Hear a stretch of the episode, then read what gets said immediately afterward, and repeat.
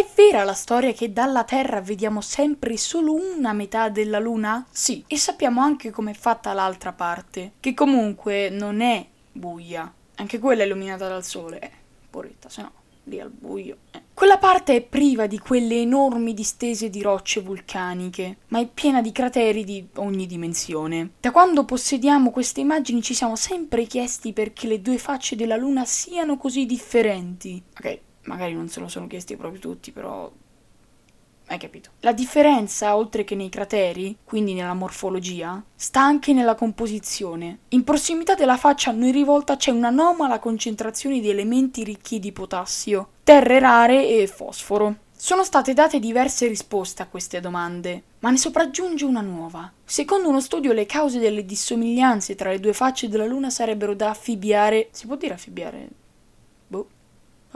Sarebbero da imputare ad un impatto abnorme che interissò la parte sud del satellite, circa 4 miliardi di anni fa. Lo scontro diede vita al bacino polo sud Aitken, che belli questi nomi, che si trova spostato sul lato nascosto della Luna. Comunque dovremmo ringraziarla la Luna, perché ci protegge da molti asteroidi e meteoriti che ci arrivano. Grazie Luna!